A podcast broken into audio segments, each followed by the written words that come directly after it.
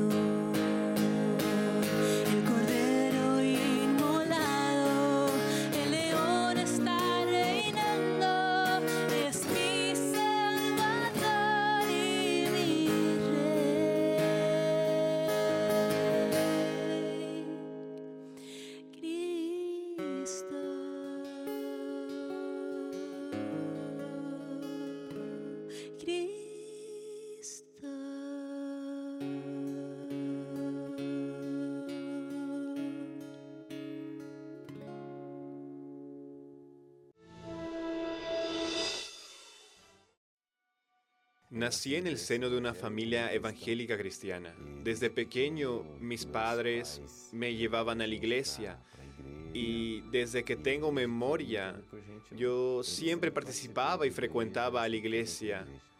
También comencé a participar del Club de Conquistadores. Fue en el Club de Conquistadores que tuve mi primer encuentro con Dios. Debido a algunas dificultades financieras, tuve que comenzar a trabajar y trabajaba de domingo a domingo. Entonces de a poco me fui alejando de la iglesia, de las actividades de la iglesia, también me fui alejando de las reuniones del Club de Conquistadores y en poco tiempo estaba totalmente afuera. En mi trabajo y también donde vivía, era muy común que las personas consuman drogas. Y por no estar en las actividades de la iglesia o participando del Club de Conquistadores, quedé vulnerable a amistades de mala influencia. Empecé a juntarme con personas que consumían drogas y comencé a usar drogas también. En el club de conquistadores yo me sentía muy protegido. Entonces yo tenía como esa dependencia de sentirme protegido. Y cuando salí del club y encontré estos amigos que usaban drogas, para poder sentirme protegido también, comencé a hacer las mismas cosas que ellos hacían. Entonces comencé a usar drogas para sentirme parte, parte del grupo.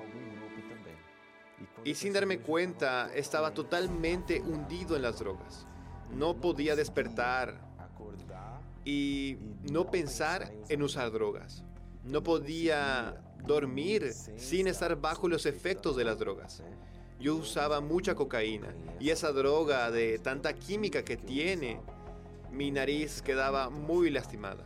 Tenía un trabajo que me sustentaba, solo que no sustentaba mi vicio. A veces salía a la calle porque allí era muy común que las personas consuman, entonces salía a la calle a veces para recoger la sobra que tiraban al piso las personas que consumían. Así fuera que encontrara un real o dos podía juntar dinero para poder comprar más droga. Ese vicio hizo que también le robe a las personas en la calle.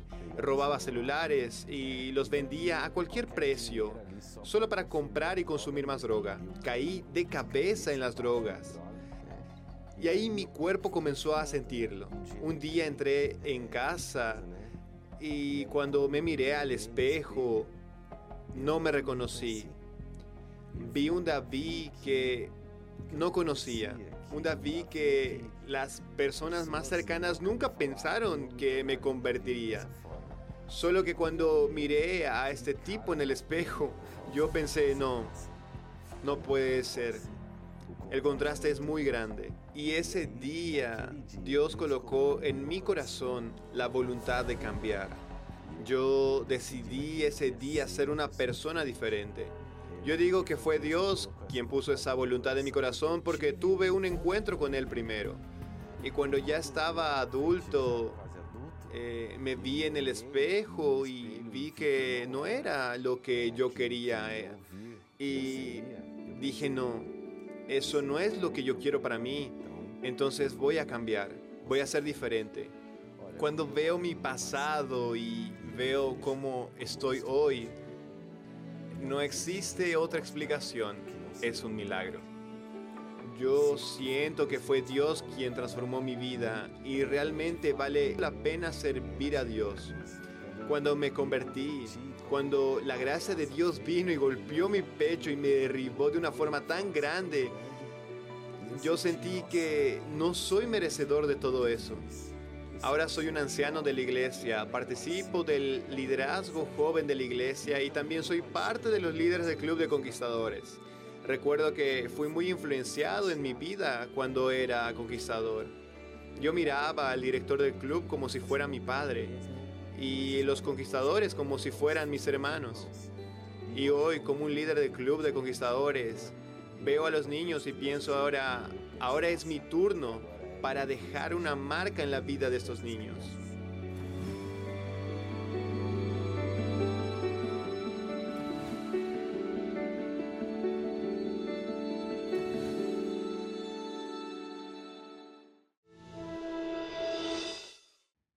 Qué linda historia que acabamos de escuchar.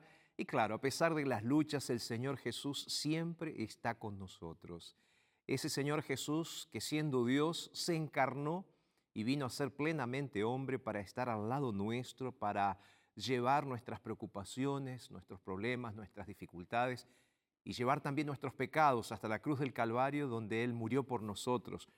Y esas historias que escuchamos aquí son historias realmente que nos muestran que ese Jesús es real, es poderoso y está a nuestro lado.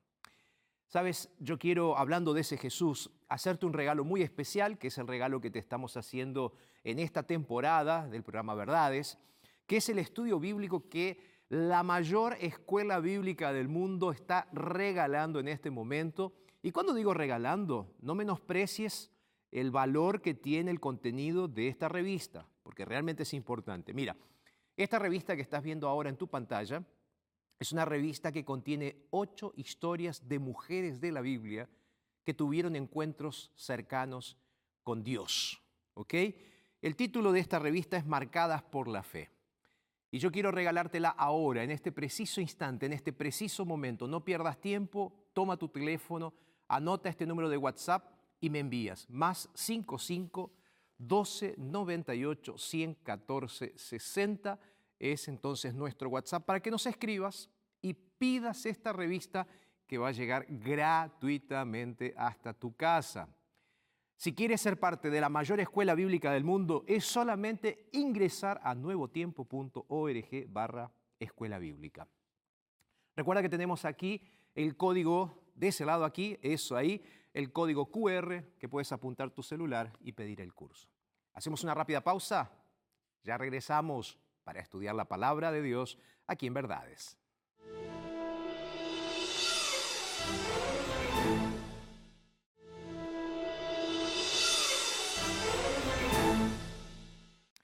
Y si ahora ya estoy aquí acomodado, eh, listo para recibirte en el living de nuestra casa y en el living de tu casa también. Gracias por dejarme entrar.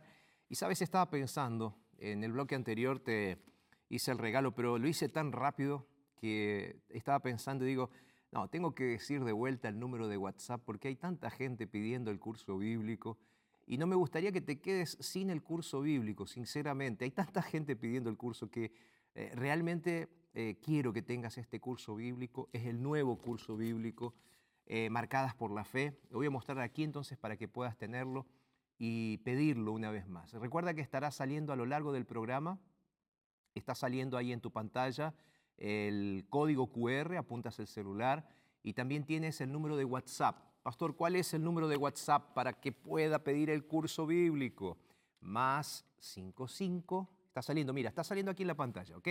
Aquí abajito está el código y también está el número de WhatsApp. Más 55 12 98 114 60, ¿ok?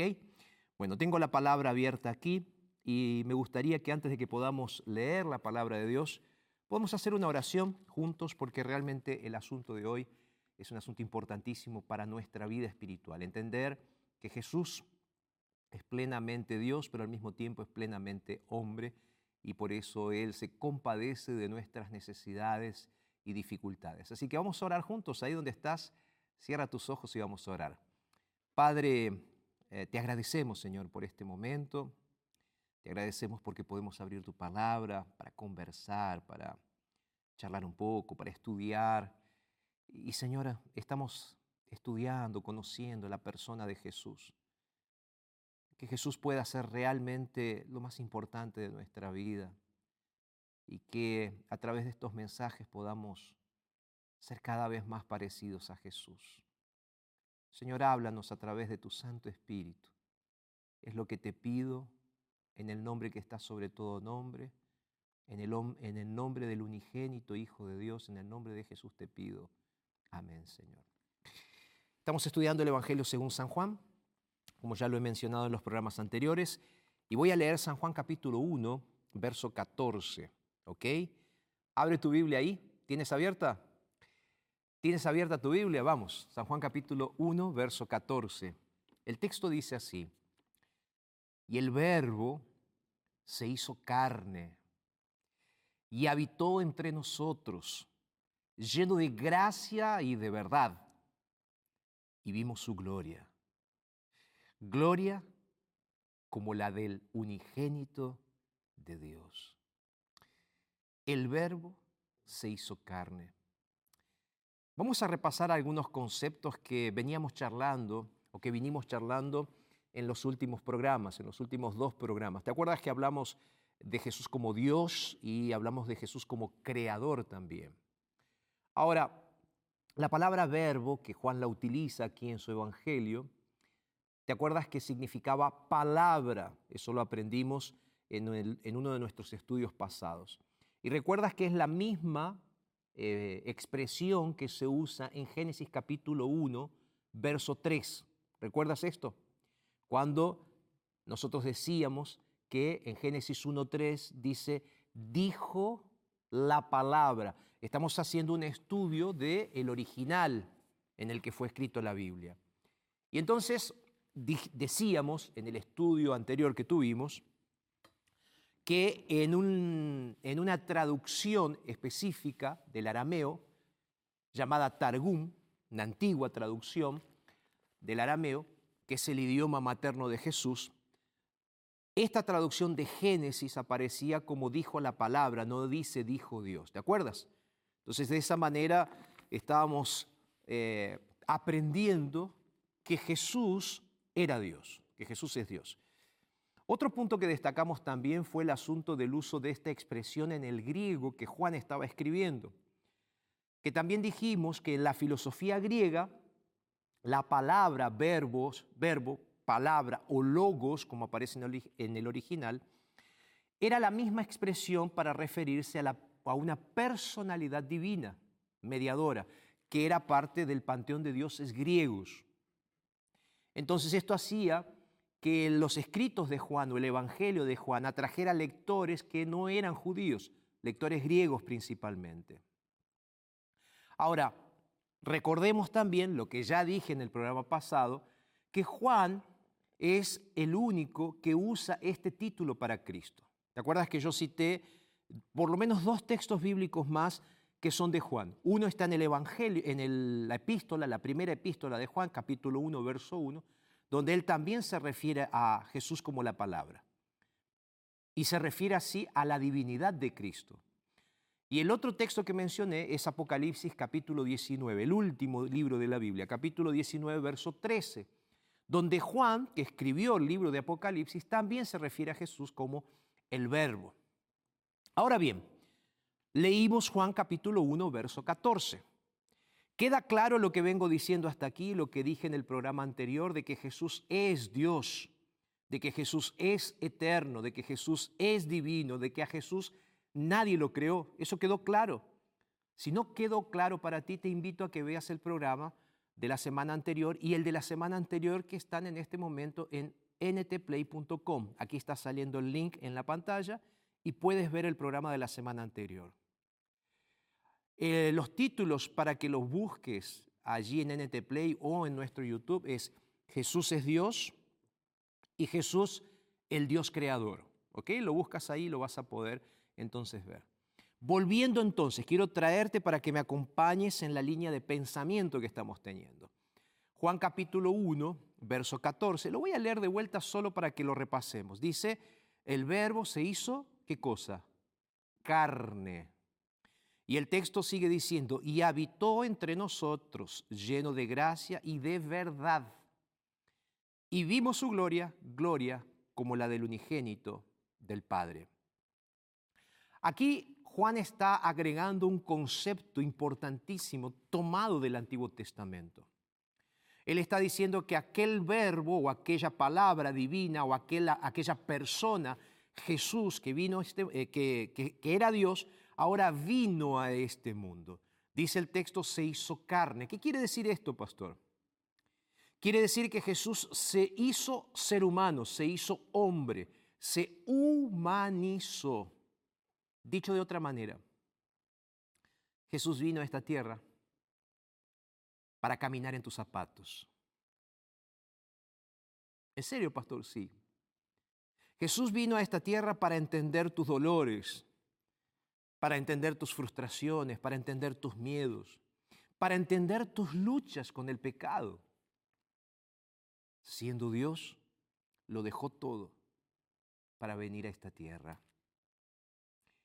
Ahora, hay algunas cosas que necesitamos recordar también del texto bíblico. Cuando tú sigues leyendo el texto bíblico, te vas a dar cuenta de que Jesús fue concebido por el Espíritu Santo. En Mateo encontramos esto, cuando recuerdas aquel momento cuando el ángel está conversando con María, con José, y le dice a María, le dice, vas a tener un hijo. Y el santo ser que tienes en tu vientre es el Hijo de Dios, el Dios con nosotros. Entonces, Jesús no fue concebido por un ser humano, aun cuando estaba en el vientre de una mujer. Entonces, Él fue concebido por la obra del Espíritu Santo, por la gracia del Espíritu Santo. Ahora, al mismo tiempo, también en Mateo capítulo 1 encontramos que ese Jesús que fue concebido por el Espíritu Santo es el Dios con nosotros. ¿Por qué se usa la expresión Emanuel? ¿Por qué el ángel dice Emanuel? Porque Emanuel significa el Dios que está cerca de sus hijos, el Dios que está con su gente, el Dios que está con nosotros. Mira, rápidamente me gustaría que vayamos a un texto que se encuentra en Gálatas capítulo 4. Gálatas, hemos, hemos estado y vamos a estar trabajando bastante con las epístolas de Pablo también para entender un poco más esto. Mira lo que dice Gálatas capítulo 4, verso 4, reforzando esta idea que te estoy mencionando acerca de Jesús viniendo a encarnarse a esta tierra. Dice así, pero cuando vino el cumplimiento del tiempo, Dios envió a su Hijo nacido de mujer y nacido bajo la ley. Pregunta entonces, Jesús, que era Dios, vino a esta tierra para nacer cómo? Para nacer cómo? El texto bíblico nos responde, para nacer de una mujer y nacido bajo la ley. Ahora, mira qué interesante lo que agrega el apóstol Pablo. Él dice así, para redimir a los que estaban bajo la ley. ¿Por qué vino Jesús entonces a esta tierra a nacer como un ser humano? Pablo agrega, a fin de que recibiéramos la adopción de los hijos. Y por cuanto sois hijos, dice en el verso 6, Dios envió a vuestros corazones el espíritu del Hijo que clama, Abba Padre.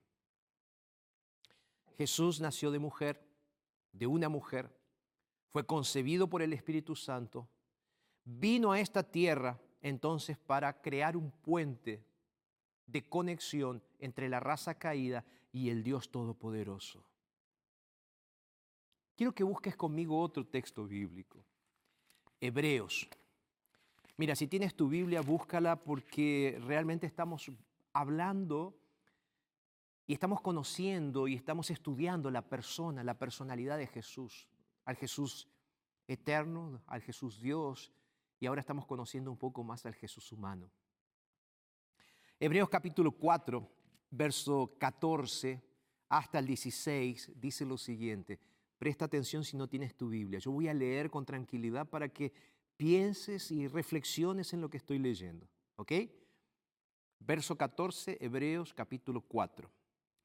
Por tanto, teniendo un gran sumo sacerdote que traspasó los cielos, Jesús, el Hijo de Dios, retengamos nuestra profesión. No tenemos un sumo sacerdote que no pueda compadecerse de nuestras debilidades, sino uno que fue tentado en todo según nuestra semejanza, pero sin pecado. Voy a leer solo el verso 16, pero me gustaría hacer un énfasis especial en el versículo 15. Pero recuerda el verso 16. Por tanto, dice el apóstol Pablo en Hebreos, acerquémonos pues confiadamente al trono de la gracia para alcanzar misericordia y hallar gracia para el oportuno socorro. Dije que me iba a detener un poquito más en el versículo 15. El verso 15 dice, no tenemos un sumo sacerdote que no se pueda compadecer de nosotros, sino a alguien según a nuestra semejanza. ¿Qué es lo que la Biblia está enfatizando en los textos que vengo leyendo? Mira, leímos Juan, recordamos Mateo, fuimos a Gálatas y ahora fuimos al libro de Hebreos. ¿Cuál es el punto central que Dios quiere enfatizar en este momento con nosotros? ¿Cuál es el punto central que Dios quiere enfatizar contigo en este momento? Jesús, siendo Dios, se hizo ser humano, se hizo hombre, se hizo carne, según nuestra semejanza, pero, y acá está el punto principal, pero sin pecado. Jesús tenía la naturaleza humana, pero sin pecado. Como pastor sin pecado. Mira, Él no pecó. ¿Por qué Jesús no pecó siendo ser humano? Jesús va a explicar esto y yo lo voy a explicar también en otros capítulos de nuestra temporada que vamos a estar teniendo cuando analicemos San Juan capítulo 15 y San Juan capítulo 17. Ahora, Jesús no pecó porque él estaba conectado al Padre. Punto. Lo que hizo que Jesús, siendo hombre, anduviera sin pecado era su conexión íntima con Dios. Ahora, ¿quieres saber si realmente Jesús era ser humano? Hay algunos ejemplos, pastor, en la Biblia que nos digan o que nos representen que Jesús realmente era un ser humano como yo? Te hago una pregunta. ¿Tú tienes tentaciones? ¿Qué es la tentación, pastor? La tentación es el deseo de querer hacer alguna cosa que tú sabes que está mal.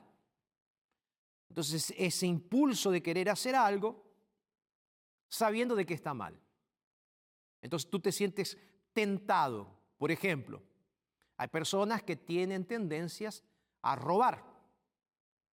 Y entonces esas personas ven alguna cosa que está por ahí suelta y tienen la tentación, voy a quedarme con eso que no es mío. Y entonces la tentación pasa y es el deseo. Ahora, si la persona roba eso que, que, vio y que se sintió tontada a robar, entonces ya es pecado. Ahora, fíjate una cosa muy interesante. El texto bíblico nos dice que Jesús siendo ser humano fue tentado por Satanás. Esa es una evidencia clara de que Jesús era plenamente ser humano. Y cuando tú vas a analizar las tentaciones de Cristo en los evangelios, tú vas a ver que Cristo no se defiende diciendo, no, no, no, yo soy Dios. Cristo se defiende como ser humano. ¿Qué es lo primero que Jesús hace como ser humano para defenderse de la tentación de Satanás? Cita las escrituras. Y Jesús le vence a Satanás o vence a Satanás a través de las escrituras. E inclusive Satanás intenta tergiversar, cambiar, mudar las escrituras para darle otro sentido. Y Jesús, inspirado por el Espíritu Santo, entiende el mensaje y responde con las escrituras. Ahora, Jesús no se valió de su divinidad para soportar la tentación. Jesús siendo ser humano, él fue tentado, pero, repito, importante frase que me vas a escuchar decir, Jesús siendo ser humano no pecó. Amén. Porque es eso lo que nos da la seguridad de que a través de Cristo tenemos el perdón de nuestros pecados. Segundo ejemplo de que Jesús era plenamente ser humano. El dolor de Cristo en la cruz. ay, ay, ay. Solo pensar en la cruz. Solo pensar en esos clavos. Solo pensar en esa corona de espinas esos clavos perforando y atravesando sus manos, y Jesús estando en aquella cruz, colgado, semidesnudo, casi desnudo, sufriendo el dolor. Jesús era un ser humano que sentía el dolor. Por eso él oró a su Padre diciendo, Señor, si es posible, antes de la cruz, si es posible, Señor, por favor, pase de mí esta copa. Él, quiso decir, Señor, si es posible, no, no quiero beber esa copa de dolor. Señor, si es posible, evítame el sufrimiento. ¿Tú te crees que si Jesús no sintiese dolor, Él le hubiese pedido eso a Dios? Que si Jesús en su humanidad no hubiese sentido el dolor de lo que iba a hacer, Jesús hubiese pedido realmente, Señor, no quiero eso para mí. Jesús sintió el dolor. Jesús tenía emociones de ser, de ser humano. Él se sintió solo. Él se sintió alegre cuando llamó a los niñitos para que vinieran cerca de él. Él lloró cuando vio Jerusalén. Él sintió amor por el joven rico. Sintió amor por sus discípulos que tenían poca fe. Jesús, el Jesús encarnado, el Jesús humanizado, tenía sentimientos de ser humano. Y yo creo que el mayor ejemplo de la humanidad de Cristo es que Jesús murió. ¿Quién muere? Muere un ser vivo. Muere un animalito, o muere un ser humano, o muere una planta. Muere un ser vivo. ¿Quién no puede morir? Aquel que tiene vida en sí mismo. Dios no puede ser muerto, Dios no puede ser asesinado, porque Dios tiene vida en sí mismo.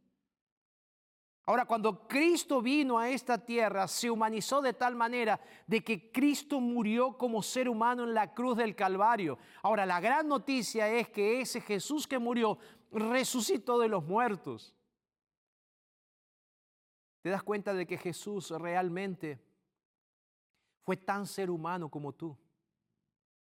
Ahí tú me puedes decir, pastor, ¿para qué Jesús vino entonces a esta tierra?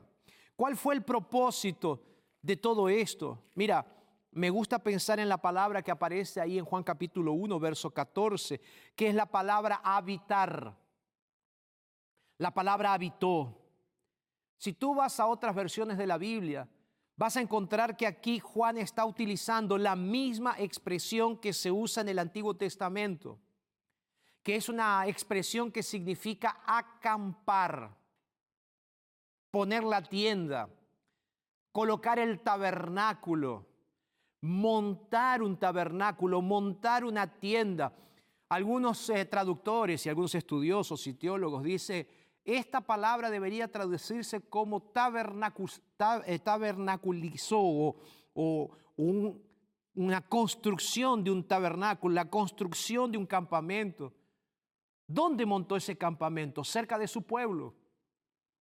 Y esto me hace pensar en Éxodo. Mira qué interesante, abre tu Biblia ahí, Éxodo capítulo 25. Porque recuerdas que cuando el pueblo de Israel salió de la esclavitud de Egipto, Ellos comenzaron a andar por el desierto y ellos en muchos momentos se sintieron solos, se sintieron destituidos. Ahora, fíjate qué interesante, en Éxodo capítulo 25, tú vas a encontrar a partir del verso 21 lo que dice la palabra de Dios. Dice, después pondrás al propiciatorio encima del arca y en el arca pondrás el testimonio que yo te daré. Recuerda que el santuario tenía tres partes.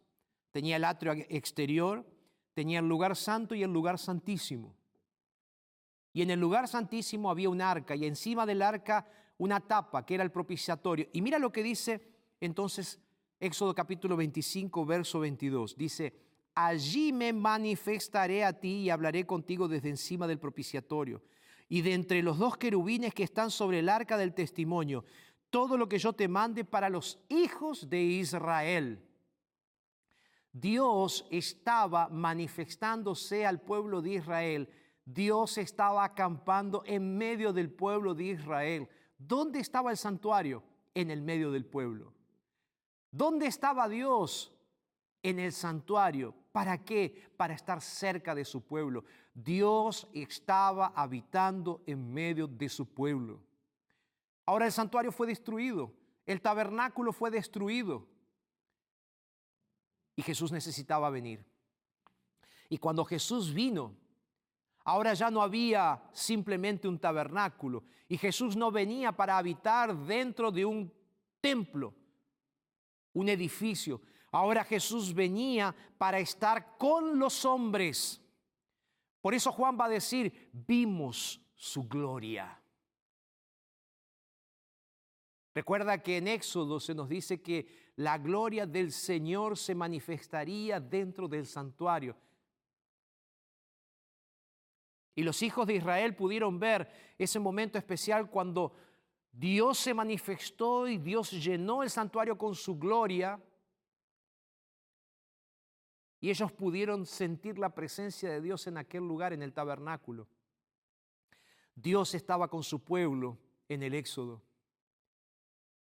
Sin embargo, ahora Dios estaba manifestando nuevamente y estaba manifestando su gloria a través del Hijo unigénito de Dios que estaba en esta tierra. Aquel Jesús que se encarnó para venir a esta tierra. Y cuando digo unigénito, usando la palabra que Juan utiliza ahí en el verso 14 de Juan capítulo 1, recuerda que no está hablando del único, sino que está hablando del único en su clase, el único en su forma, el único Dios y hombre al mismo tiempo. Porque no hay otro como Jesús. No hay otro como Jesús.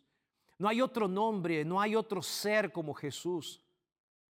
Porque Jesús, Él era Dios y preexistente, siempre existió. Porque Jesús, siendo Dios, Él vino a este mundo para encarnarse por lo tanto, Jesús tenía la plena naturaleza divina y la plena naturaleza humana.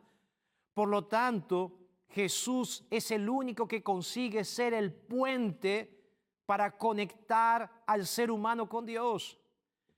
Como dice el libro de Hebreos, Él es el único sumo sacerdote, el único intercesor, el único que tiene la capacidad de entender lo que está pasando en tu corazón en este momento, porque Él también vivió lo mismo que tú estás viviendo. Pero al mismo tiempo Él tiene la capacidad de entender el corazón de Dios, porque Él es Dios. Él dejó su trono para venir a este mundo oscuro, triste, vacío, lleno de pecado, de dolor y de sufrimiento. ¿Sabes por qué lo hizo? Lo hizo por ti. Jesús se podría haber quedado de brazos cruzados. Jesús podría haber dicho, no, ellos fueron los que se equivocaron, déjalos ahí. Déjalo a Satanás que haga lo que él quiera con ese grupo de personas ahí que decidieron darme vuelta el rostro y darme las espaldas. Déjalos. Sin embargo, Jesús dijo, no, no, no, no, no. Yo necesito asumir la responsabilidad y necesito dar una solución. Necesito dar una solución para mis hijitos que están perdidos, para mis hijitos que necesitan de una nueva oportunidad, para mis hijitos que necesitan una reconexión, para mis hijitos que necesitan volver para casa. Y cuando hablo de hijitos, cuando hablo de hijos, estoy hablando de ti. Cuando hablo de hijos perdidos, estoy hablando de ti.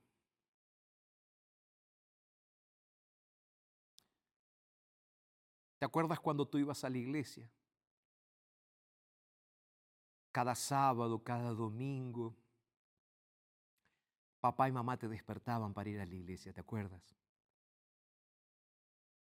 Y te acuerdas que era lindo ir a adorar a Dios en familia. Creciste, te hiciste un adolescente y empezaste a dudar de algunas cosas. Cuando te hiciste joven comenzaste a probar cosas de afuera y dijiste, la iglesia no es para mí. Hace bastante tiempo de que, no estás yendo a una iglesia o hace bastante tiempo que pisaste una iglesia por última vez. Pero por alguna razón estás mirando este programa ahora. Quién sabe tú te estás cada día de tu vida reclamando a ti mismo, cobrándote a ti mismo y diciendo, ¿por qué estoy tan lejos? Y parece que ya no hay oportunidad para ti. Parece que ya no es posible volver. Tú no te perdonas el haberte ido lejos de la iglesia, lejos de casa y sobre todo lejos de Jesús. Y quién sabe en este momento estás con lágrimas en tus ojos porque sabes que te estoy hablando a ti. Que un día abrazaste a Jesús, te llegaste a bautizar para recibir el perdón de tus pecados. Pero hoy estás lejos de Jesús. No quiero decirte que ese Jesús, que era Dios, que sigue siendo Dios, Él no tuvo miedo y no pensó dos veces el hecho de venir a esta tierra para morir por ti en la cruz del Calvario. ¿Sabes por qué? Porque él sabía que si él venía a esta tierra, él iba a sentir lo mismo que tú estás sintiendo, él iba a sufrir lo mismo que tú estás sufriendo. Y entonces él iba a poder decirte, sabes, yo sé lo que te pasa. Yo ya caminé en tus zapatos. Yo sé cuánto duele sentirse rechazado, cuánto duele sentirse dejado de lado, cuánto duele el corazón que digan eso de ti. Y cuánto duele el corazón cuando uno se separa de Dios. Porque la cruz me separó, porque tus pecados me separaron de Dios, dice Jesús. Pero al mismo tiempo yo sé lo que significa la reconciliación. Y hoy Jesús te mira a los ojos y te dice, hijito, hijita, basta, basta, vuelve a mí. Basta de, de seguir escapándote de mí. Yo dejé mi trono para venir a buscarte. ¿Dónde te quieres esconder? No te escondas más. Arautos ahora va a cantar una música. Y a mí me gustaría que en este momento, ahí donde te encuentras, ahí donde estás, si sientes en tu corazón la necesidad de reconsagrar tu vida a Jesús, y este es un mensaje especialmente para ti, que fuiste miembro de una iglesia cristiana, pero que hoy estás lejos de Jesús. Cae de rodillas ahí donde estás y mientras Arautos canta, dile Señor, Señor, por favor, aquí estoy. No doy más. Díselo, vamos, arrodíllate ahí. Yo voy a estar orando aquí por ti. Y después de que Arautos cante, voy a hacer una oración por ti. ¿Ok? Te espero.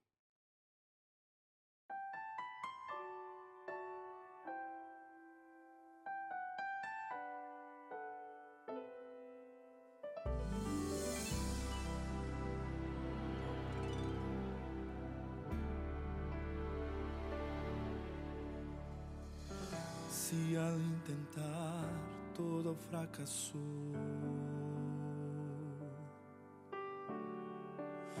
Y si al llorar nadie lo notó, si gritaste en medio de gran aflicción y ninguna mano te dio solución, piensa que Dios lo ve. Oh, no te dejaría sin correr. El que te creó, que te vio nacer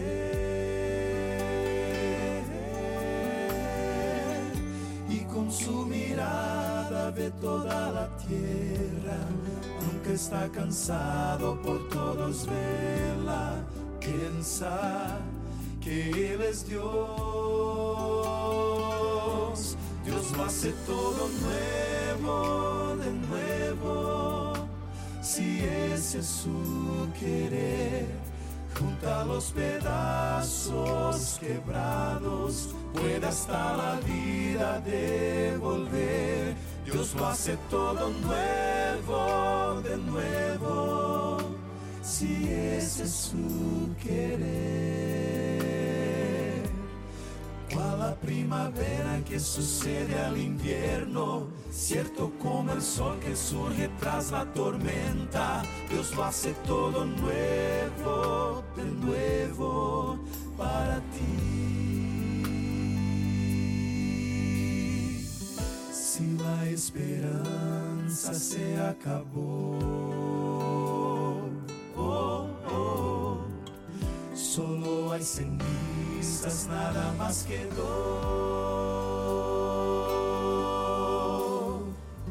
Si desesperado ya no tienes paz, cuando es imposible recomenzar, piensa que Dios lo ve. Dios lo hace todo nuevo, de nuevo, si ese es su querer. Junta los pedazos quebrados, puede hasta la vida devolver. Dios lo hace todo nuevo, de nuevo, si ese es su querer. Cual la primavera que sucede al invierno, cierto como el sol que surge tras la tormenta, Dios lo hace todo nuevo, de nuevo, para ti. Pero necesitas hoy confiar en las promesas que ese Dios te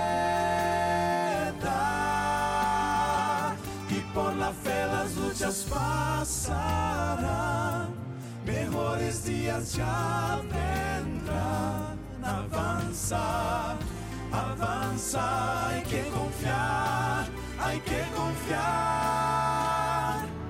Dios lo hace todo nuevo, de nuevo.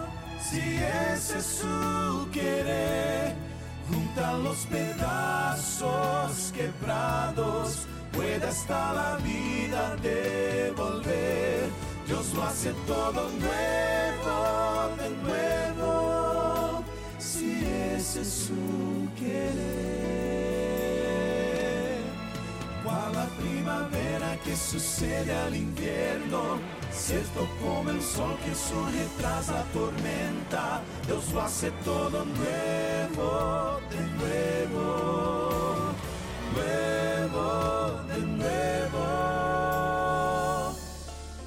Lo hace todo nuevo, de nuevo. Para ti.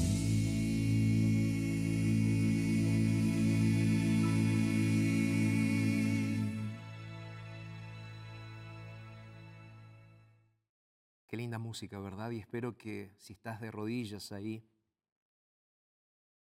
entregando tu vida a Jesús, ahora me permitas cortar esa conversación entre Jesús y tú para leerte un texto bíblico. ¿Me permites? Solo unos instantes. Recuerda este texto, Hebreos capítulo 2. Versículo 14 en adelante dice así. Así que por cuanto los hijos participaron de carne y sangre, Él, hablando de Jesús, también participó de lo mismo. Por eso Él te entiende. ¿Para qué participó de lo mismo? Sigue diciendo el texto, para destruir por medio de la muerte al que tenía el imperio de la muerte. Esto es al diablo. Y el verso siguiente dice, y librar a todos los que por el temor de la muerte estaban durante la vida o durante toda la vida sujetos a servidumbre. Ciertamente Él no socorrió a los ángeles, sino que socorrió a la descendencia de Abraham, a los seres humanos. No estás escuchando este mensaje por casualidad. Estás escuchándome porque Dios te puso para que escuches este mensaje. Porque Jesús que se encarnó, el Jesús que se hizo hombre, es el Jesús que dejó su trono para venir a buscarte a ti. Y créeme, Jesús lo haría de vuelta si tú fueses la única persona perdida en el universo que Satanás quiere destruir. Jesús vino a esta tierra para destruir la muerte, para socorrer y dar nuevas oportunidades a los seres humanos, porque Jesús te ama. ¿Puedo orar contigo ahí donde estás? Pero yo quiero saber si el día de hoy tomaste la decisión de aceptar al Jesús, ser humano, que también es Dios, como el dueño de tu corazón y realmente la solución para tu problema de pecado y de muerte. Abraza a Jesús. ¿Puedo abrazarte ahora con esta oración? ¿Puede ser? Ahí donde estás. Vamos a orar. Señor Jesús, gracias por todo lo que hiciste por nosotros. Señor, hay corazones partidos y lágrimas siendo derramadas ahora. En tu nombre, oh Jesús, seca y restaura. Confío en ti, Señor, y te entrego tu pueblo en tus manos de amor, porque oro en tu nombre, en el nombre de nuestro Señor Jesucristo. Amén y amén. Que Dios te bendiga. Realmente es un placer hablar de Jesús contigo. Que Jesús sea lo más importante, lo único en tu vida en este día. Te espero en el próximo programa. Vamos a seguir compartiendo la persona de Jesús aquí en el programa Verdades. Porque si lo dijo Dios en su palabra, entonces es verdad. Un abrazo y hasta la próxima.